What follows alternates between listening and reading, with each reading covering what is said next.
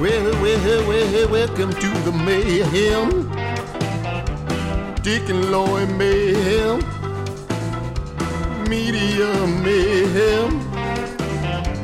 Marketing a mayhem. Uh, You might love it, you might hate it. It's my favorite freaking show. Hey, welcome in. Walt Bodine, a fixture in Kansas City broadcasting for seven decades. TV, radio, author, foodie. So many stories to tell about this amazing guy. And on August 27th, Loy and I attended Walt's 99th birthday anniversary lunch at Grand Street Cafe with many of the people who worked alongside or were related to him to tell some tales of this legendary Kansas Cityan. And our first introduction goes to the organizer of the event. Andrea Young, she's the hostess of the Walt Bodine birthday luncheon. Uh, All right, very cool. Thank you for having me. Thank you for coming, everybody. Good. And our guest of honor, Marty and Rebecca Bodine. All right. Yay! So glad they're here. We would have been Hey, wave celebrating at the Walt's. camera. Rebecca, she's down there. All right, cool. And today then- is Walt's actual 99th birthday. Isn't that So- something? Yeah. And when you worked for Walt, you were not allowed to say what year he was born. true. Oh, really? No, no. Oh my gosh. That's Kristen Van Morse. She was- No, we really Wow. We would have been oh, in so much trouble if we gave age. We away. still wouldn't have known how old he was. So, so you're not saying he was vain. He he riled against getting old. Yeah. Yeah. He he was fighting it tooth and nail. Well, I think that's why he would never retire because he's like, once I retire, I'm- I'm gonna like keel over. Yeah. No, no, Which he- we all feel a little bit. Well, there's a lot to that story, isn't there, Robert? That's Robert Barrientos. That Robert had more lunches with Walt Bodine probably than any other human being on the face of the. Would you Hello, agree Rob with that? Forsythe. Yeah, no, I think know. Rob, Forsythe. Is that right? Rob Forsythe is a I just wanted somebody to buy. is a contender. He's a contender. Let's look at Rob. Hey, You were Rob. the uh, official lunch guy, weren't you? Yes. uh-huh. I got to I got to drive Walt to our favorite places. and Most of them were Winsteads. How long were you working with Walt? Um, uh, I met him probably in 1976, and we were doing a monthly TV show, public affairs show called uh, Bodine's Beat on Channel 41. Oh, I remember that. And uh, Bob Wormington was the general manager. and He Sure. brought, brought Walt over to 41 because they had known each other at WDAF TV Channel 4 for years. So they c- came over there. Now, was this after the TV 50 Fast Cast? Fif- 50 had already gone off the air. And uh, 41 was. You, you do know that both Channel 50 and Channel 41 were the two independent television stations in town, and they were each general managed by twin brothers, the Wormington brothers. Ah, And yes. so you couldn't tell which one you were talking to, and it didn't matter.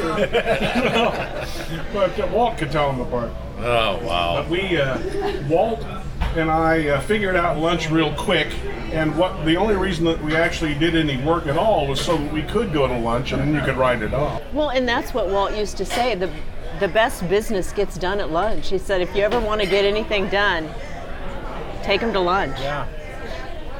golf. Right, right. Robert, any memor- any memorable lunches that you can think of, or places that bizarre places? We maybe? never would go to the same place for lunch, breakfast, or supper. Is that right? Walt would never go to the same places. It was always we got to try something different. And he was really uh, uh, attuned with that. Now he had his favorite luncheon groups, and I, I think Mary could tell you about that. Was you know, it, it doesn't happen to her as much today as it used to. Was there was certain breakfast and lunch groups that you would always go to to discuss current issues in city, mostly city politics. Oh wasn't it? gosh, I just thought of a great Walt Was Mary story. O'Halloran in any of those? Yeah. A few. Well, there was a, lu- a, lun- a Saturday lunch group. Yeah. Then we still meet. Oh, do you Yeah. really? Excuse me for speaking of you in the past tense. of Uh, w- and Walt, of course, was sort of the center of it. it. it. Thinking about that group coming over here today, I thought, you know, there was a federal judge. There were many sort of prominent p- politicians in the group, some lawyers.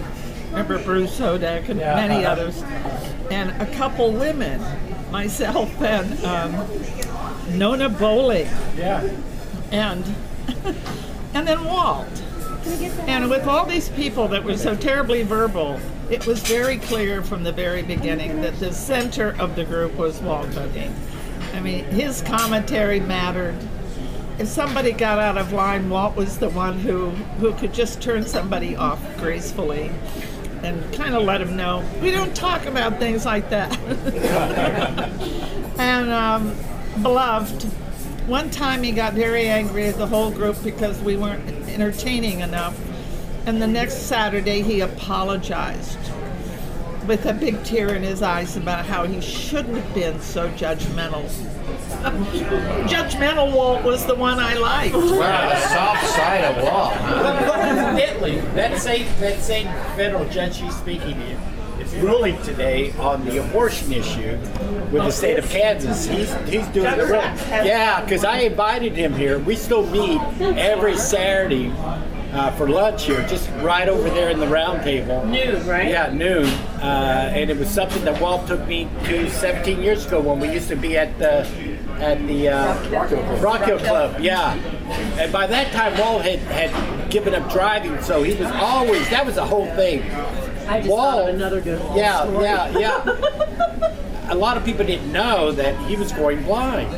You know that. I mean, you know, Macular degeneration. Yeah, There's a little, de- little bit of denial going on. yeah, I know. but he, he had fixed up this whole routine of people who would give him rides to certain things. And he had that all worked out, and we were very dedicated to it. Yeah, Uh, I know, you and, were. Uh, but every every we still meet every Saturday. Charles Wheeler, uh, Mary, you sometimes show up once in a while. It's been a while. Max, Max, who was here before.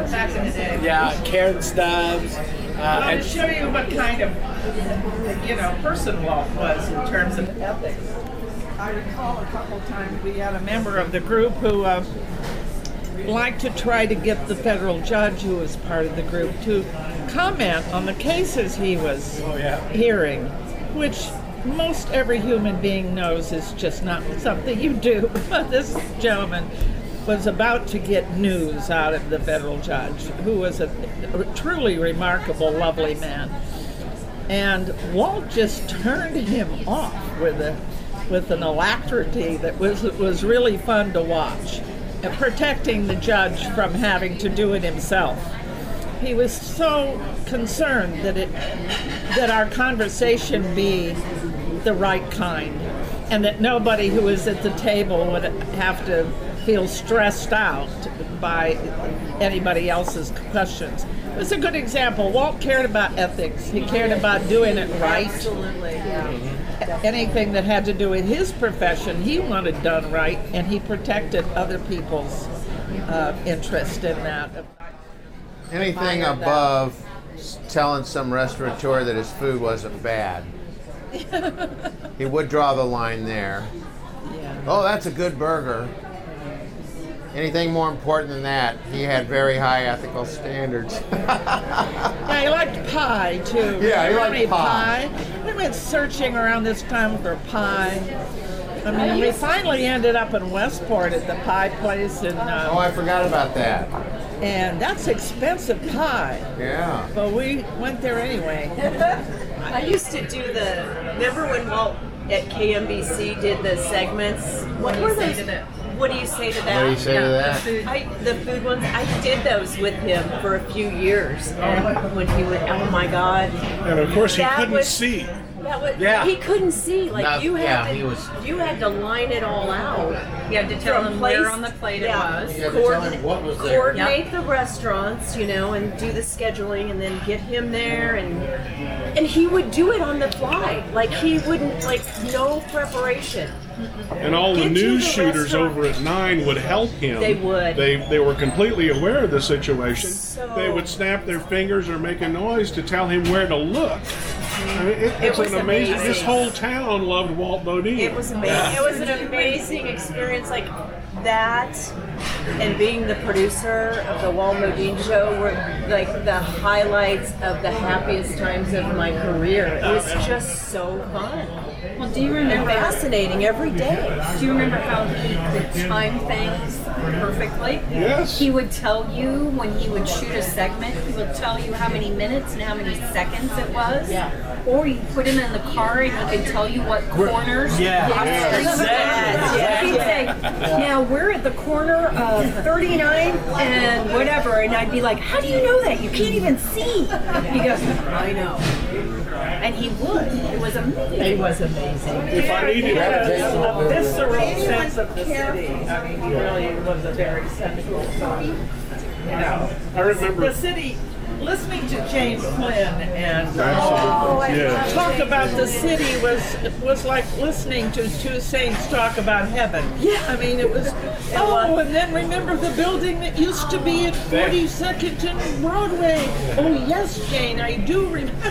It was it was a little strange if you weren't from here, but if you loved the city, nobody loved it like he did. Oh, yeah. in a earthy kind of uh, sensual way.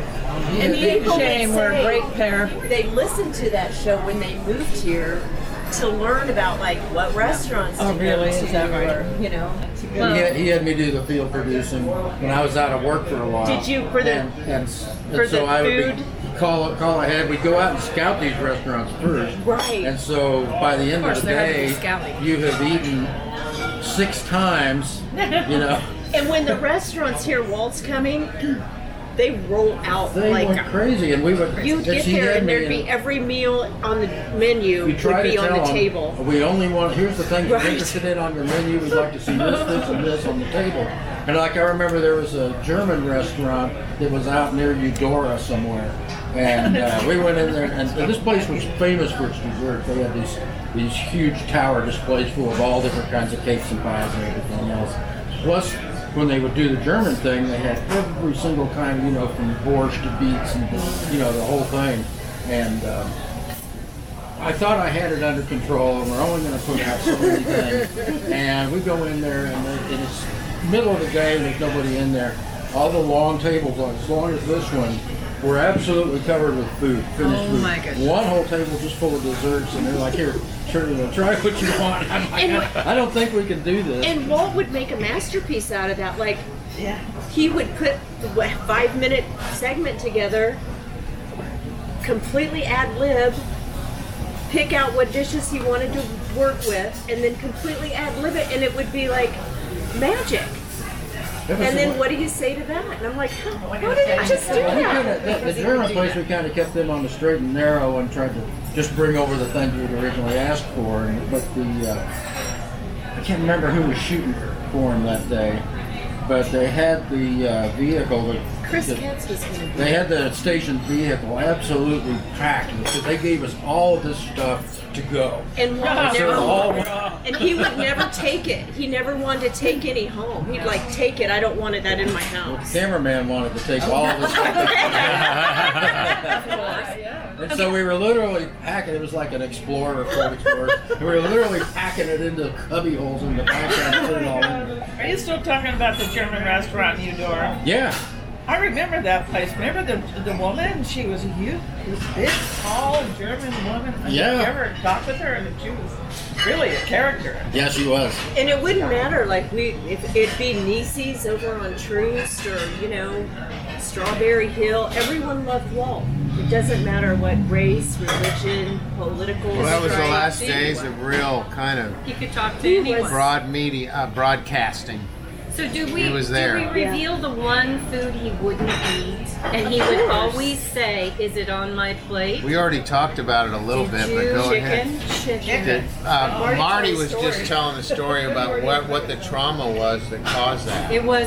Did he have to kill one for Christmas or something? for well dinner? one was there was one big when he was on the farm in Lawton, Kansas Yes. a little bitty kid and they back then they butchered a chicken for dinner And when they did, the chicken, you know, they'll take off and run a little bit, right on him. right on. So he would always say, "No chicken died on my behalf." That's right. no chicken died on my behalf. Yeah, he did. And so I we go noticed. to those, like if you And the went to a waitress has banquet gotta at a listen to hotel, the you know, chicken and- story, And, you know. instead of asking for something special, he would say, he'd say, "What's on my plate?" And I'd say, "He goes, it's not," and I'd be like, "Yeah, it's chicken." I said, "I'll ask for something else." He goes, "No, no, just push it to the side." Yeah. Tell me where the And he would make it potatoes work. are. Eat it Wow. anyway, so it looks like I ate it. Yeah. He would do that to me. Ju- Well, it's when we'd be out doing the field production to just to, to size places up. He would order a whole bunch of stuff, and then he'd sit there and, well, you eat this, and you eat this, and you eat this. And so he's like, he's still doing okay, and I'm just like, oh, I cannot eat anymore. Yeah. Yeah, sometimes I think I broke his heart because he loved food so much, and I'm not a foodie. Oh. So he'd say, after the show, where should we go eat? And I'm like, I don't know. We just eat breakfast. and that's, he thought about food all the time. It was Mm-hmm. like, it made him so happy. It's a sort of a cultural thing. I think you know he really he really wanted to promote promote the diners, the people with small joints trying Yeah, to get yeah. started. Well, And, yeah, uh, he didn't want chains. No, Oh, we no. never really did chains. Never. No. No. In Kansas City, I mean, it's got. Like, it's Well, I went always to been lunch a good at restaurant. Jasper's once with Walt, and uh, it was amazing. I don't think he ever did get to his food. There were so many people that came up to him. Uh, it brings, it makes me a little choked up, being honest with you, because the kind of people who came up who just wanted to meet him, they just wanted to say that they had. You know, they were all so terribly complimentary and but listening to the show. but it, he meant something to them because he knew they knew that he cared about ordinary people. They did. They knew it. They knew it instinctively. immediately. Yeah. Everyone loved It was a it. great experience. The personal connection with lying there in bed at night and back in the uh, 60s of WHB, Oh, I'll bet. Transistor Listening- radio. Night Listening Beat, to Night Beat. Wild Yeah. Bodies. That's such a. Putting the a transistor Uh, personal- radio under Yeah, your pillow. You're supposed exactly. to be in bed. Well, he had, a, he had a little Larry King about him when he started telling stories about the old days. Remember when he had a tiger in the studio? Some guy brought a tiger. yes, I remember that. And he told the story. It got better with the years.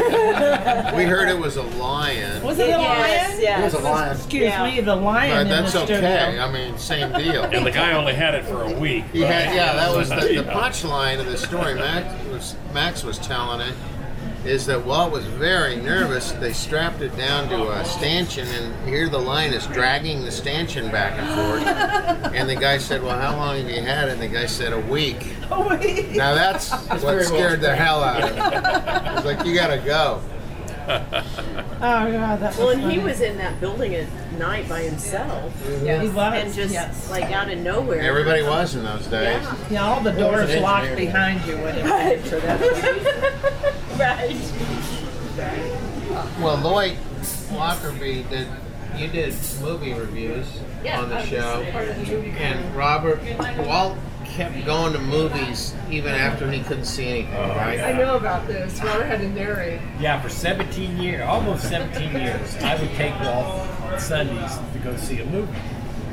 And we went to go see. Uh, oh, the movie was um, uh, Nicole Kidman and, and, her, and her husband. Oh. Was it eyes wide shut? Eyes wide shut. so here Oh, I we do were. not envy you Wow. trying to describe that. And so I, I had taken a Kinky. friend. I, I had taken a friend with me. Oh, so I was Lordy up here mercy. describing to him what was going on, and I says, "Shit, this is the worst time to be blind."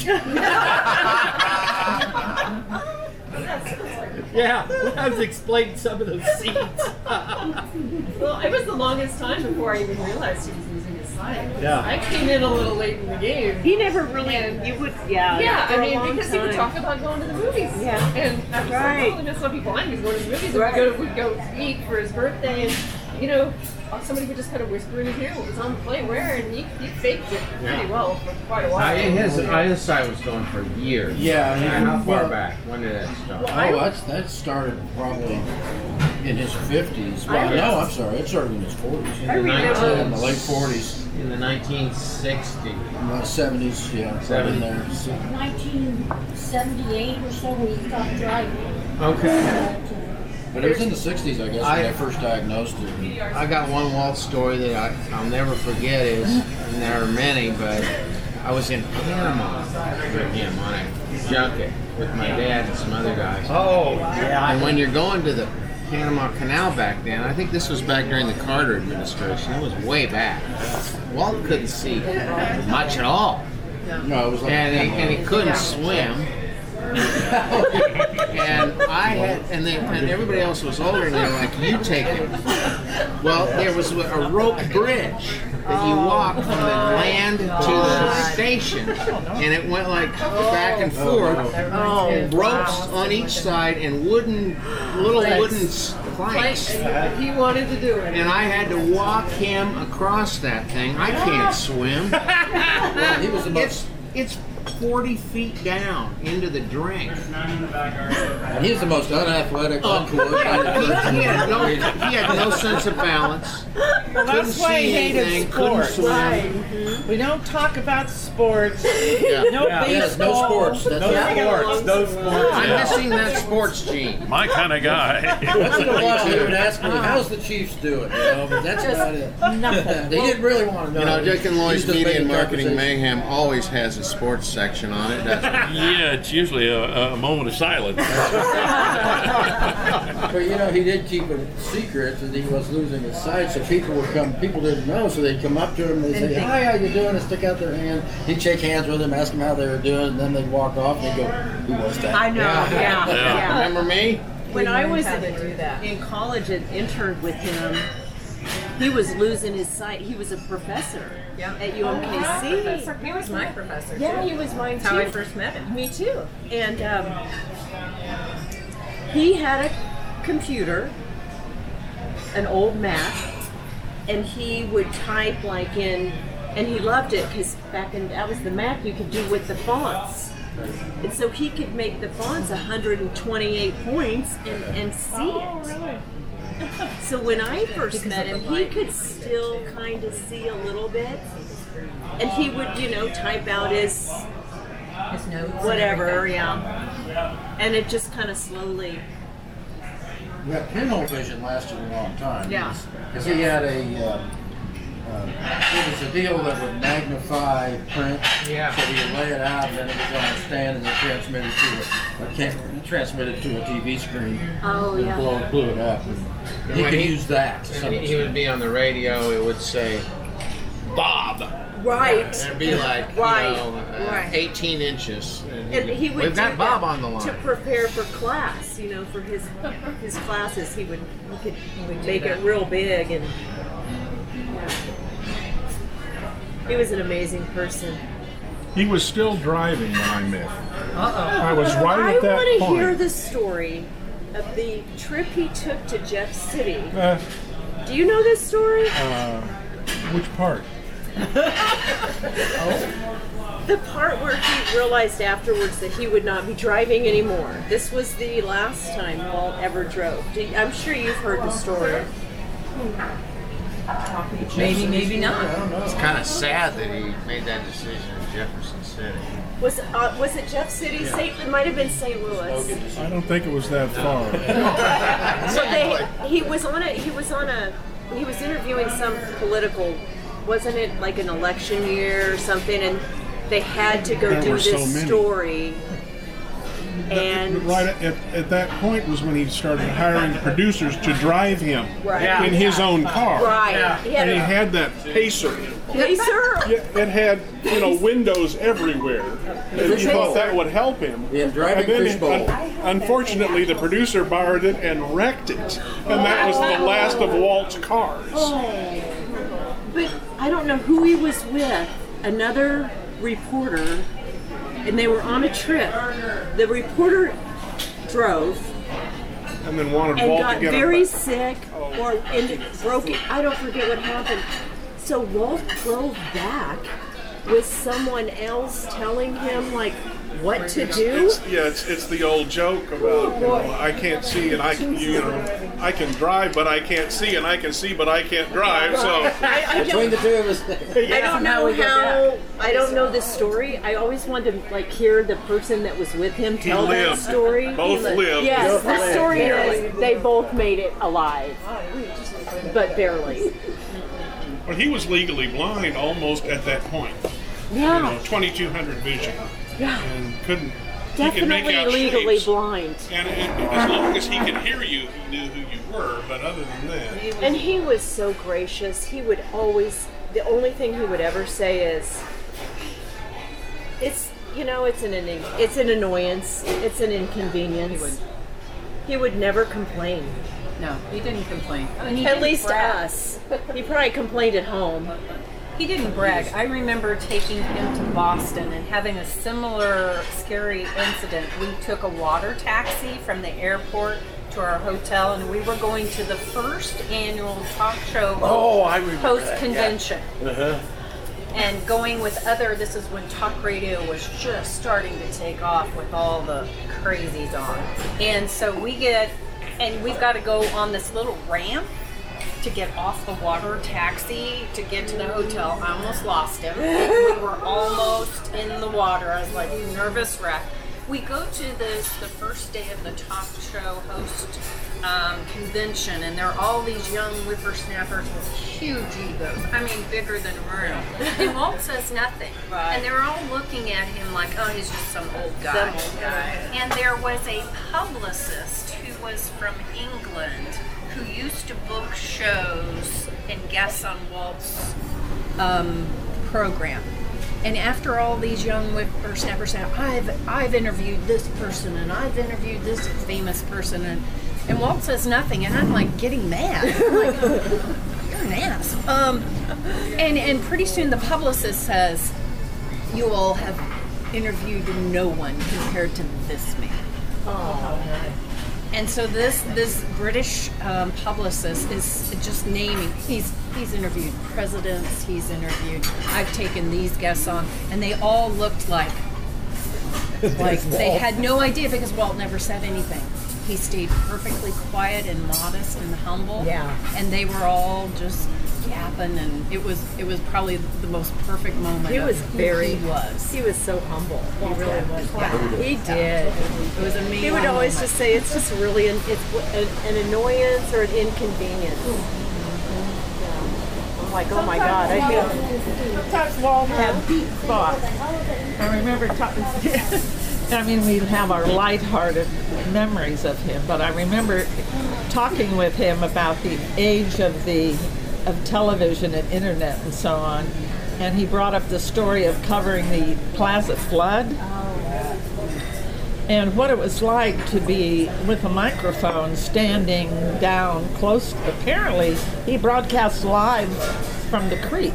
Oh, wow. That night, I mean the 70, be the 77. 77 flood. And he said he couldn't get over the number of people who came by while he was broadcasting, ordinary folks saying, This is just like on TV. and I said, Walt, no kidding. People, they're standing next to a historic amount of water that was dangerous and already in the process of killing people. And their comment was, it's just like on TV. And we talked about the relationship between the real and the, and the media reality and life's real things and had a wonderful chat about it. he had a big impact on KCUR that people don't really think about. And uh, Robert, would, were you development director then? Marketing and development. Marketing development, and and when when Robert, I remember when Robert came over to the station. t- Talk a little bit about what happened, the transition of it. Well, Because it- uh, you were there, Kristen, at Yes, the time we I came were. in because We it were was together. yeah, it was a little college s- station. Well, and then it was, became the you Oh, know, juggernaut. Was well- it still in the house when you- No, no, no, we- had we- just come out of the house. We- though. yeah, we, we weren't just- long out of the house. and uh, I was I was working for NPR at the time, and that's when I was telling you the story about how we changed uh, with with I was staying at uh, uh, Ziegler. Uh, Laura Ziegler. Laura, Laura Ziegler's department because she went to DC to do Mm-hmm. an I internship remember there. Well, when I came in, I had worked. Patty and I had worked together at uh, KMUW in in in, in uh, Wichita. That was general manager Patty Cahill. Yeah. huh? And so Patty needed somebody very strong, and I had spent three years in El Paso starting their public radio and television station, and it was mostly all my duty was fundraising. Yeah. Good. So she wanted somebody very strong, and I wanted to get back to the Midwest. Well, the first time I met Walt, Kristen was the producer. We didn't hit it off because I was very aggressive about fundraising, and a lot of the people at the station wasn't. Yeah, it was primarily two weeks of grind on for two weeks, 24 hours a day, and you brought your friends in to help pitch. Right. And I started to turn that around. I, I said, no, we need to go out and reach out to people in the community and bring them on. And I said, I used this very success, successfully in El Paso and, K, and, and KMUW in Wichita, that that's what we're going to do. Well, I had a lot of pushback. Yeah. And Walt pushed back on it too. And but I was able to convince him to I was able after a couple of lunches to to, to get his buy-in. That guy opened up so many doors by saying, "Here's my here's my Rolodex. You call anybody on there to get him to get him here." And we'd always have this tangle with the newsroom. Remember? Yes. They thought, "Well, he's not worth it." This guy literally opened doors to me to the community to the corporate community. Why was there always a tangle? well, because. why? Why? I, I just felt I like he think got- I don't know you, he Kristen. You got would have better treated insight. So disrespectfully Well- when he did so much for that Yeah. station. You know, I think part of it was younger news people thinking that not understanding the path and not understanding how hard he worked. And, and part of it's when you're that good, you make it look easy. Yeah. Right. That's you true. make it look easy. That's so and, true. And so they were thinking that, well, he makes more money. He's, you know, and I don't know, but there was a little bit of that jealousy, but he always gave back to everybody, even the people who wouldn't. He would never disparage anyone, Nope. even after they He would stabbed him in encourage the them. back.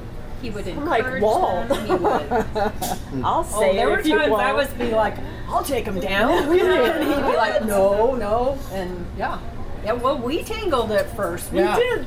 Robert and I'd be yelling in the hole at each other. And Yeah. And then Walt would say, as soon as Oh you got him on board, and as soon as he Yeah. understood where your heart was coming from and how much you care, then he was on board. Yeah. And then he That was changed ready him. to help and do anything, Anything. possible. I mean, that changed it all. Remember Ro- Yeah. Roland, who was head of. Uh, oh, Roland, um, his last name was Roland. He was the head of uh, yes, uh, DST no, of Southern Industries. Southern Industries. Walt called him. Mm-hmm. Mm-hmm. Bam, forty thousand dollars. I mean, this is how much money I could get taking Walt with me to lunch. We, I could ask the big money that people were afraid to ask, and and do the things that were necessary to push, you know, audience involvement and and fundraising. You know, when I got there, they had thirty two hundred members. When I left, they were close to ten thousand. We used to do two weeks of 24 hour fundraising. Painful.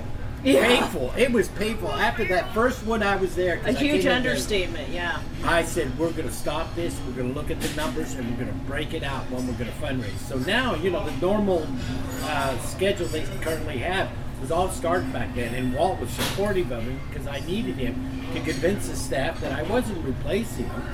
I just wanted to bring in more community involvement because that would enlarge our audience and replace our fundraising because we, And so we- many of those sponsors are still there. Oh yeah, Ah, like uh, Mm-hmm. yeah. uh, McDowell Rice and Smith. Right. We- I brought him on because Walt had a connection with with Pete Rice, I think, and just called him up and said, "You Pete guys go Smith. start." Sorry. Pete Smith. I think his name was Pete or Pete. He was, uh, what was the name Pete of the Smith was the. I don't know who Rice was.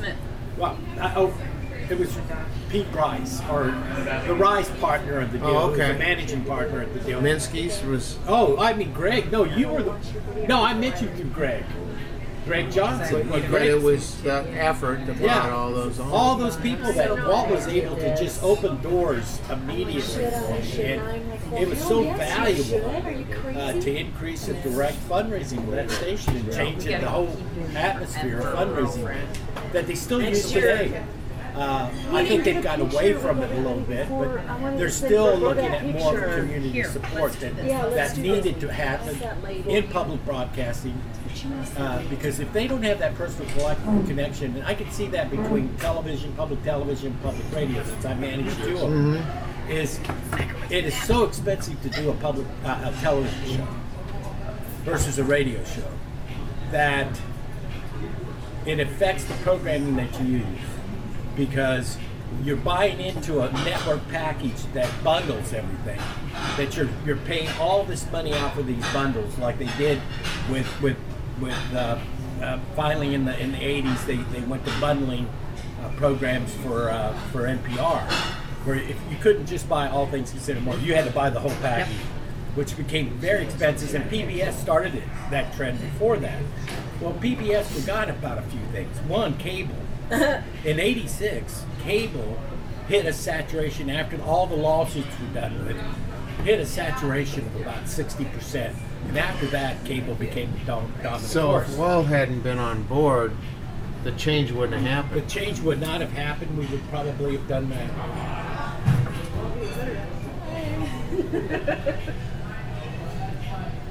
You're in it too. Yeah, we want Walt in it on the screen Yeah. back there. Yeah. There you go. You got three of them. but if it wasn't, if, if it wasn't Wall opening up doors to corporate America here, uh, there would we What's that thing you have? KCR would never have got to Where the it point is. where they is today. Yeah. But you know, he never liked me. Oh, I know it. I know it. I, I would convince him. Wall, I have three. We bring in strong deals like Sean Smith. I wish Sean would have been here because I, you know, I trained Sean to be that strong uh, post at that fundraising to open it up and to get the conversation going. I taught him how to talk. Yeah, I know. Yeah. You- I get yes, it, I, it's I, I know all the voices he knows because of you. I said lower, lower, lower. Sean. No, lower. Who did he used to do an impression of? It was so funny.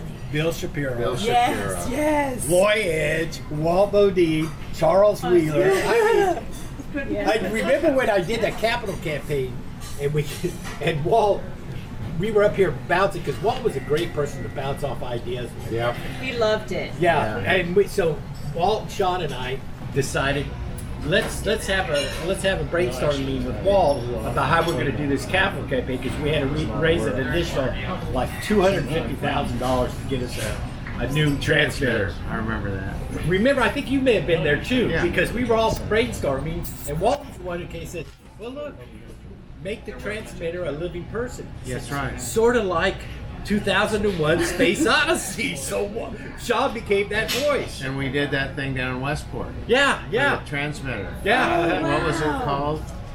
What do we call it? Uh, Transmitter. Louise. Uh, ha- uh, hair. How? What it- I've got some audio of the how the transmitter promo that we did on the fundraiser. Yeah. Where we did the story of how. Yeah. Where he got in like uh an artistic disagreement with like uh, John Bilyeu, Uh-huh. Fred Broski, or something. I, it was it was really Fred crazy Broski. stuff. It- we we did some crazy string of consciousness. Yeah, and Oh Oh you know, sh- uh, and, and, and, and a lot of people don't know that Lloyd was like my, my, my right hand genius to come up with these creative ideas that we did during that period. And you know, you're the one who said you should be promoting the hell out of it during the silent campaign. And we did all those uh, uh, promotional. We started the art crawl. Oh, we did start the, The art first crawl. art crawls in the country. 90 Friday night art crawls. Wow. And we started in the plaza, and then we went to Westport. Westport. And then we went across. to what is now called the Crossroads. Yeah, 1993. Charles Porterberry. You talked Charles into doing the same. I still have that T-shirt. Yeah. Crawling with artists at the crossroads. Crawl, Kansas City, the city crawling with art. Yeah. Do you remember Valentine Radford? Yeah. At uh, 86? Ernie Capabianco was was that's Yeah, he my was connection. Uh-huh. part of it, too. Yeah. Well, back in the day, effort to I forget the guy's name. Charlie Woody Kozan. It might have been the son of the owner. I'm not Uh-huh. sure. I can't think of his last name. He got me somehow involved in this thing they did called Creative Cafe. This was like, remember pre-internet? This was like the very beginning. of- I think we were still on dial-up. So it's Yeah. turned- But Valentine Radford had this idea. We're gonna have like a creative online cafe. And so I would find and book the guests. Yeah, I remember that. And it was Wow. once a week, and like Brainstorming. It was brainstorming Yeah, about what was the every internet going to be. Yeah, I remember. And we would interview Wow, these. that's it, wild. it was wild. Well, a lot of great Walt stories. Yeah, Dick. thank you. Again, uh, Andrea Young pulled this thing together for the what year is this? Uh, 99. But how many of these? Save the date for 100. 100. August 27th, 2020. So many great stories and the 100th anniversary birthday celebration next year. While we were there, Loy had the opportunity to move around the table and chat one on one with some of the people in attendance, like former producer Kristen Van Vorst. So, Kristen Van Vorst, what have you been doing? Uh, I'm still in real estate. 17 years later, um, teaching new agents how to get in this crazy business. I'll bet you miss being Walt Bodine's producer. I miss it. Most days I miss it. There are times, you know, I wanted to chase him around the table with his cane. When did you work with Walt? It was in the late 80s. So. Oh, I remember that. Yeah, the late 80s, and it was, we transitioned when I first started with Walt. It was an evening show, Mm-hmm. and I think it was just a couple of months into my position that we switched to mornings. Well, that's a nasty trick. Oh, well, Walt was a natural morning person, and I wasn't. And so I had to pick him up at 6 o'clock every morning. I'd get in the car, and he would just chatter away. And then he'd look at me and goes, You're not a morning person, are you? And I'm like, Oh, "Uh-uh." man. I said, I got to get coffee in me. Let's get to one of the dives. We go to one of the breakfast dives.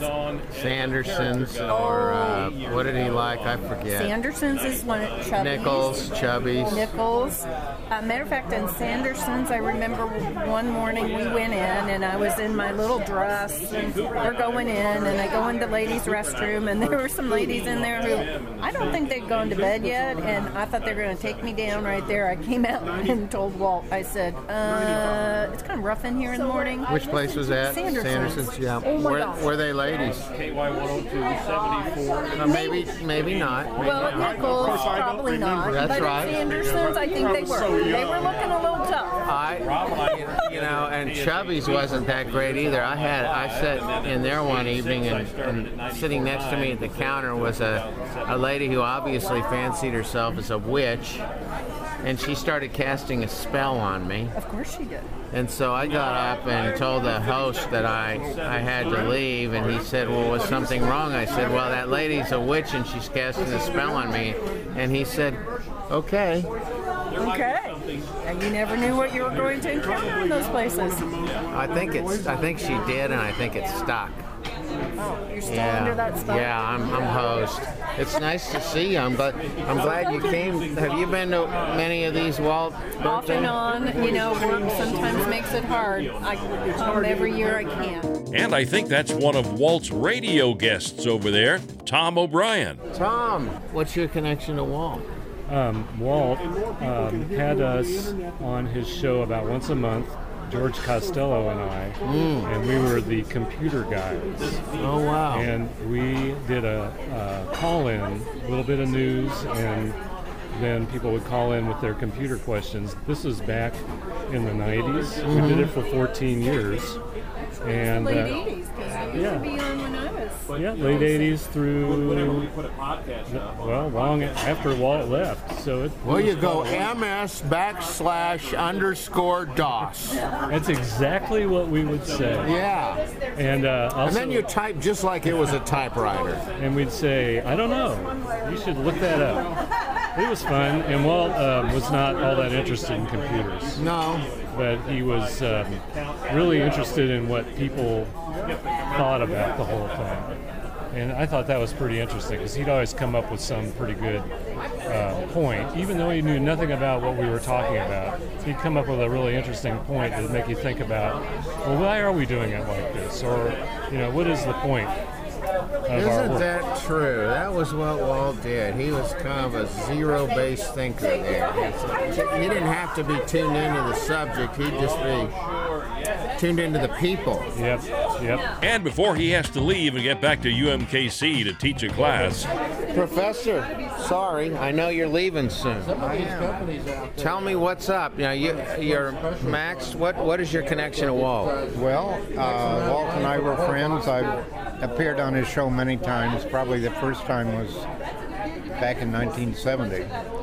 Uh, I drove up from Springfield, Missouri, and was on his show with regard to a book I had just published on uh, language and politics. Now tell me your name and the title of some of your books. My last name is Skidmore, S K I D M R E, Max Skidmore. And uh, the one that was the most fun was uh, Moose Crossing, Portland to Portland on the inter- uh, Theodore Roosevelt International Highway. So up there in uh, it runs through Canada then. uh, in and out of Ontario. From Portland to Portland, huh? Mm-hmm. Nobody's ever heard of that. Well, those who, uh, the few people who know of it think that it's the same as US 2, and much of it is, but in the uh, in the far west and in New England, it does not follow. So did you go uh, by covered wagon? I went by covered pickup truck. Did you? Uh, sometimes I'd stay in luxury accommodations. Sometimes sleep out in a tent. Uh, sometimes in the seediest motels you could imagine. And I'll bet back in 19 s- what 60 something they were pretty seedy. When did you do that trip? I did that in '97. Oh, and uh, the book didn't come out for 10 years. It was uh, 2007. And I've But your done other- first Walt uh, appearance was 1970. Is that what you Right, said? right. Wow, that's going back. Right. He was on KCUR. No, he was on WHB. WHB Night Beat. Yeah, Eh, right. Oh my gosh. Top of the old Power and Light building. Well, you go way back with yeah, Walt. I did. Of course, I was only two years old at the time. Yeah. Um, Uh, no, and we became friends after that. I moved to Kansas City in, um, at the end of 1984. And you're affiliated with UMKC, and Yeah. were, were you always in academia or were you in Uh, other yes, fields? Yes, more or less. I, I came here as Dean of the College of Arts and Sciences, and then in 1992 I stepped back to the classroom. And you're still instructing. And I am, And you're, but I'm and you're kind of going to have to split here. And I'm now retiring, though. I'm retiring at the end of this month. Well, good for you. So, what kind of bizarre hobbies are you going to take up? Well, I'm continuing to teach, and I'm continuing to write, and um, I like music and do a lot of reading and. You going to start a rock band? no, but my son has one. Okay. The Joey Skidmore Band. All right. Uh, he's uh, having his Skidorama in um, October at Knucklehead, so you should all go. Oh man, go hear that. Skidorama. Yeah, that's an annual event. Maybe he could perform in Skidmore sometime. you know, now they got rid of that bully. Yeah, that's true. They did. Nice talking to you, Max Skidmore. talking with you. Have Take- fun. Take care. so many great people, so many great times. Walt Bodine affected so many people. Hey, you can see the video version of this on our YouTube channel too if you'd like. And until next time. You might love it, you might hate it. It's my favorite freaking show.